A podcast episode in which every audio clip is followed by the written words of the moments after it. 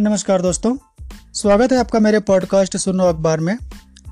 आज की शुरुआत भी किसान आंदोलन से करूँगा और उसके बाद भारत में बन रहे कोरोना वैक्सीन के बारे में बात करूँगा और अगले कुछ एपिसोड्स में किसान आंदोलन की बातें न करके आर्थिक जगत की, खेल जगत की और कुछ दिलचस्प समाचारों की बात करूँगा। आज जैसा कि सुप्रीम कोर्ट ने कहा था कि वो कृषि कानूनों पर रोक लगाएगी, तो मंगलवार को यानी बारह दिसंबर को अपने फैसले पर अमल करते हुए तीनों कृषि कानूनों पर सुप्रीम कोर्ट ने रोक लगा दी और एक विशेष विशेषज्ञ कमेटी का गठन किया है। चार सदस्यों की इस समिति में किसान नेता भूपिंदर सिंह हैं, जो पहले ही कृषि कानूनों का समर्थन कर चुके हैं। महाराष्ट्र के शेतकारी संघ के अध्यक्ष जो नए कृषि के वो भी समर्थक हैं। कृषि अर्थशास्त्री अशोक गुलाटी जो कृषि कानूनों से किसानों को फ़ायदा होने की बात कह चुके हैं। और चौथे कृषि वैज्ञानिक प्रमोद जोशी कॉन्ट्रैक्ट फार्मिंग से किसानों को लाभ पहुंचाने की बात कर चुके हैं। सभी पक्षों से दो महीने बात करने के बाद यह कमेटी सुप्रीम कोर्ट को रिपोर्ट सौंपेगी। आंदोलनरत किसानों का कहना है कि कमेटी भी सरकारी है और हम घर वापस नहीं जा रहे हैं, बल्कि हम आंदोलन में लगे रहेंगे। यकीन था कि केंद्र सरकार के कंधे का बोझ कम करने के लिए सुप्रीम कोर्ट के माध्यम से कमेटी बनेगी। आंदोलन में सिख फॉर जस्टिस के बैनर लगने पर भी चीफ जस्टिस ने इस पर रिपोर्ट तलब की है। इस फैसले के आने के बाद अखबारों में अलग अलग ट्वीट वाले बयान भी हैं, जिसमें अखिलेश शर्मा जी का ट्वीट है, केंद्र सरकार चाहती तो मानसून सत्र में प्रवर समिति को कृषि विधेयक को भेजकर बाद में आम राय से पारित करा सकती थी, लेकिन जल्दबाजी जल्दबाजी से माहौल बिगड़ गया। यह कृषि सुधार किसानों के हित में ही है, लेकिन यह बात किसी न किसानों को समझाने में और समय लगेगा। संपादक लेखक मिनाज मर्चेंट ने ट्वीट किया कि किसानों की शुरू से ही मंशा एकदम स्पष्ट थी और वह यही कि कृषि कानूनों की आड़ में मोदी सरकार पर प्रहार करना। राहुल सेठ ने अपने ट्वीट में लिखा है कि सुप्रीम कोर्ट द्वारा लगाई गई यह रोक एक खतरनाक चलन है जो विधायिका की ताकत कमजोर करके उसे निष्प्रभावी बनाता है। यह संसद की प्रभुता पर प्रश्न उठाकर उसे ऋणहीन बनाने जैसा है। कृषि कानून आंदोलन पर अब फैसले के बाद आई कविता की एक कुछ पंक्तियां भी हैं। खूटा इनकी भैंस का यहीं गड़ेगा साहब, भले कमेटी शौक से बना डालिए आप, बना डालिए आप, फर्क ना पड़ता कोई, जो मुल्ला हन्नान कहें बस वही होई, बोल बोल कर झूठ अभी तक जिसने लूटा, बात उसी की मान गाड़ते हैं या खुटा। और अब बातें करें भारत में निर्मित कोरोना वैक्सीन के बारे में, तो दुनिया भर के कोरोना वैक्सीन का इंतजार कर रहे हैं बहुत सारे देश। प्रधानमंत्री नरेंद्र मोदी कह चुके हैं कि भारत मानवता की रक्षा में बड़ी भूमिका निभाएगा। अपने देश में निर्मित हो रहे कोरोना वैक्सीन और कोविशील्ड की खुराक ज़रूरतमंद देशों को भी दी जाएगी। पड़ोसी देश नेपाल ने एक दशमलव दो करोड़ खुराक वैक्सीन की मांग की है। भूटान ने भी भारत में सीरम इंस्टीट्यूट में बन रहे ऑक्सफोर्ड एस्ट्राजेनेका कोविशील्ड के दस लाख खुराक के लिए आग्रह किया है। म्यांमार ने सीरम इंस्टीट्यूट के साथ वैक्सीन खरीद का अनुबंध किया है। म्यांमार ने विश्व स्वास्थ्य संगठन के गावी कार्यक्रम के अंतर्गत भी वैक्सीन आपूर्ति का आग्रह किया है। बांग्लादेश ने तीन करोड़ खुराक के लिए आग्रह किया है। वहां के बैक्सिको फार्मा ने भी भारत के सीरम इंस्टीट्यूट के साथ करार किया है। श्रीलंका को भी भारत के विदेश मंत्री एस जयशंकर ने कोवैक्सीन उपलब्ध कराने का आश्वासन दिया है। श्रीलंका ने कम आय वाले देशों को संयुक्त राष्ट्र के संगठन गावा से वैक्सीन उपलब्ध कराने की गुहार लगाई है। मालदीव सरकार वैक्सीन के लिए भारत सरकार से बातचीत चला रही है। अफगानिस्तान को भी भारत ने टीका उपलब्ध कराने का आश्वासन दिया है। ब्राज़ीली राष्ट्रपति बोलसोनारो ने मोदी जी से प्राथमिकता के आधार पर बीस लाख खुराक मुहैया कराने को पत्र लिखकर उपलब्धता की मांग की है। दक्षिण अफ्रीका के स्वास्थ्य मंत्री ने कोविशील्ड वैक्सीन की दस लाख खुराक जनवरी के अंत तक मिलने की बात कही है। तो आज के एपिसोड में इतना ही और अगले एपिसोड में कुछ आर्थिक जगत के समाचार या खेल जगत के समाचार और कुछ दिलचस्प खबरों के साथ और क्या नया हो रहा है, इनमें से कोई एक टॉपिक लेके मैं आपके सामने उपस्थित होऊंगा। तब तक के लिए विदा लेते हैं, धन्यवाद।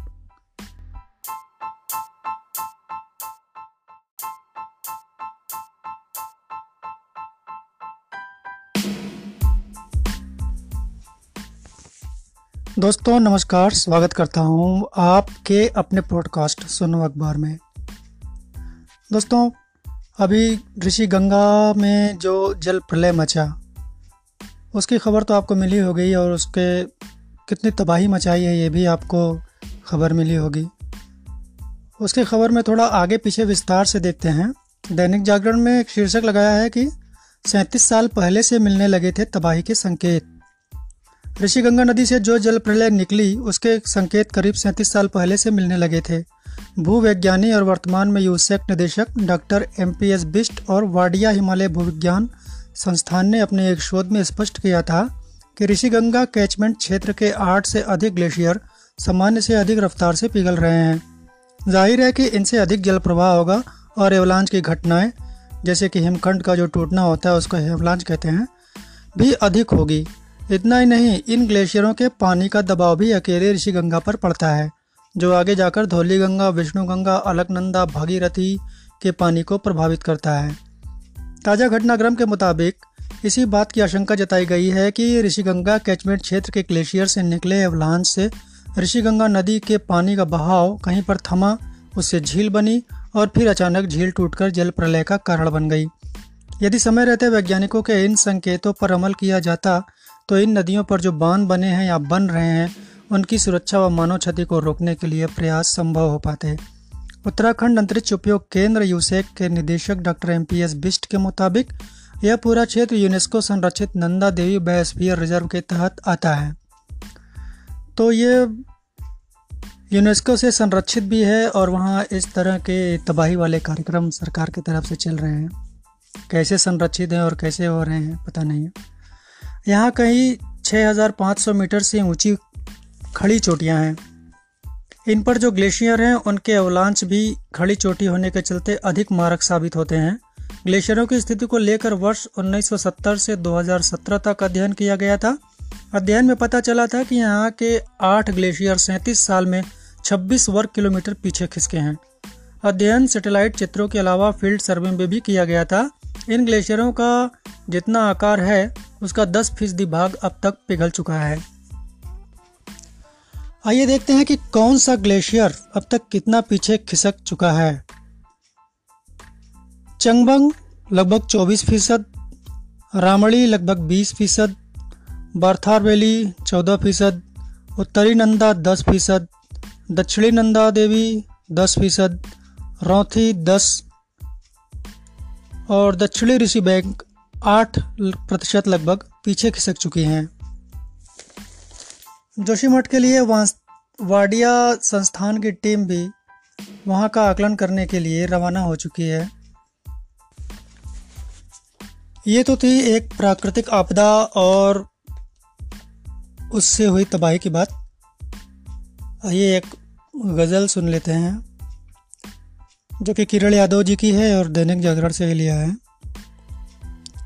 फूल पत्थर में खिल उठा है क्या, प्यार मुझसे उसे हुआ है क्या, अपनी जिद से वो कुछ हटा है क्या, मेरे बारे में कुछ कहा है क्या, उससे पूछूं तो किस तरह पूछूं, वो मुझे चाहने लगा है क्या, बार बार आ रही है कानों में जिंदगी ये तेरी सदा है क्या, पढ़ रहे हो किताब की सूरत, मेरे चेहरे पे कुछ लिखा है क्या,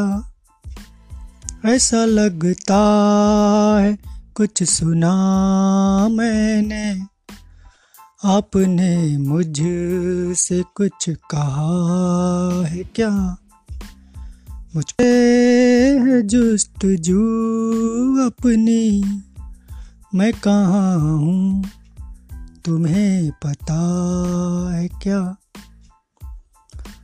आज के एपिसोड में दोस्तों इतना है। कल या परसों फिर मिलते हैं कुछ रोचक जानकारी वाली खबरों के साथ। तब तक के लिए मुझे विदा दीजिए। धन्यवाद।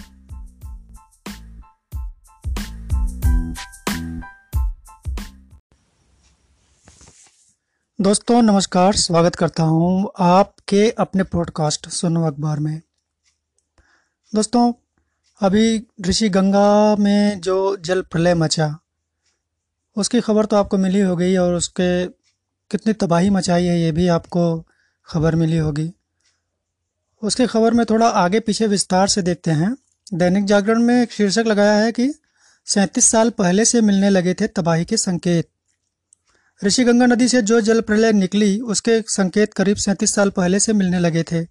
भूवैज्ञानी और वर्तमान में यूसेक निदेशक doctor M P S Bisht और वाडिया हिमालय भूविज्ञान संस्थान ने अपने एक शोध में स्पष्ट किया था कि ऋषिगंगा कैचमेंट क्षेत्र के आठ से अधिक ग्लेशियर सामान्य से अधिक रफ्तार से पिघल रहे हैं। जाहिर है कि इनसे अधिक जल प्रवाह होगा और एवलांच की घटनाएँ, जैसे कि हिमखंड का जो टूटना होता है उसको एवलांच कहते हैं, भी अधिक होगी। इतना ही नहीं, इन ग्लेशियरों के पानी का दबाव भी अकेले ऋषिगंगा पर पड़ता है, जो आगे जाकर धौली गंगा, विष्णु गंगा, अलकनंदा, भागीरथी के पानी को प्रभावित करता है। ताज़ा घटनाक्रम के मुताबिक इसी बात की आशंका जताई गई है कि ऋषिगंगा कैचमेंट क्षेत्र के ग्लेशियर से निकले एवलांच से ऋषिगंगा नदी के पानी का बहाव कहीं पर थमा, उससे झील बनी और फिर अचानक झील टूटकर जल प्रलय का कारण बन गई। यदि समय रहते वैज्ञानिकों के इन संकेतों पर अमल किया जाता तो इन नदियों पर जो बांध बने हैं या बन रहे हैं उनकी सुरक्षा व मानव क्षति को रोकने के लिए प्रयास संभव हो पाते। उत्तराखंड अंतरिक्ष उपयोग केंद्र यूसेक के निदेशक doctor M P S Bisht के मुताबिक यह पूरा क्षेत्र यूनेस्को संरक्षित नंदा देवी बायोस्फीयर रिजर्व के तहत आता है।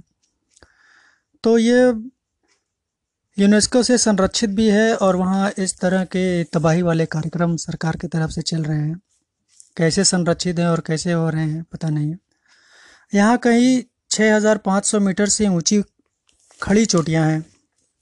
इन पर जो ग्लेशियर हैं उनके अवलांच भी खड़ी चोटी होने के चलते अधिक मारक साबित होते हैं। ग्लेशियरों की स्थिति को लेकर वर्ष उन्नीस सौ सत्तर से दो हज़ार सत्रह तक अध्ययन किया गया था। अध्ययन में पता चला था कि यहाँ के आठ ग्लेशियर सैंतीस साल में छब्बीस वर्ग किलोमीटर पीछे खिसके हैं। अध्ययन सैटेलाइट चित्रों के अलावा फील्ड सर्वे में भी किया गया था। इन ग्लेशियरों का जितना आकार है उसका दस फीसदी भाग अब तक पिघल चुका है। आइए देखते हैं कि कौन सा ग्लेशियर अब तक कितना पीछे खिसक चुका है। चंगबंग लगभग चौबीस फीसद, रामड़ी लगभग बीस फीसद, बार्थार वैली चौदह फीसद, उत्तरी नंदा दस फीसद, दक्षिणी नंदा देवी दस फीसद, रौथी दस और दक्षिणी ऋषि बैंक आठ प्रतिशत लगभग पीछे खिसक चुकी हैं। जोशीमठ के लिए वाडिया संस्थान की टीम भी वहां का आकलन करने के लिए रवाना हो चुकी है। ये तो थी एक प्राकृतिक आपदा और उससे हुई तबाही की बात। आइए एक गज़ल सुन लेते हैं जो कि किरण यादव जी की है और दैनिक जागरण से लिया है।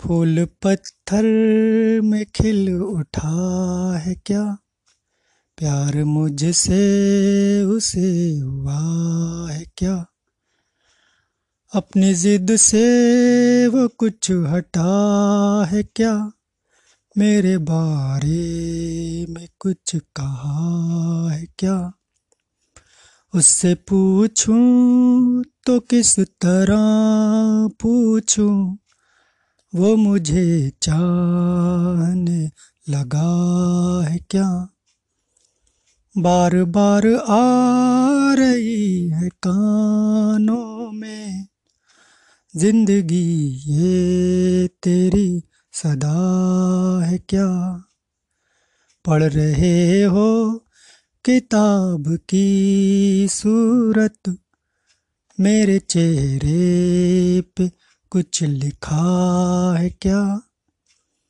ऐसा लगता है कुछ सुना मैंने, आपने मुझसे कुछ कहा है क्या, मुझ पे है जुस्तजू अपनी, मैं कहाँ हूँ तुम्हें पता है क्या। आज के एपिसोड में दोस्तों इतना ही। कल या परसों फिर मिलते हैं कुछ रोचक जानकारी वाली खबरों के साथ। तब तक के लिए मुझे विदा दीजिए। धन्यवाद।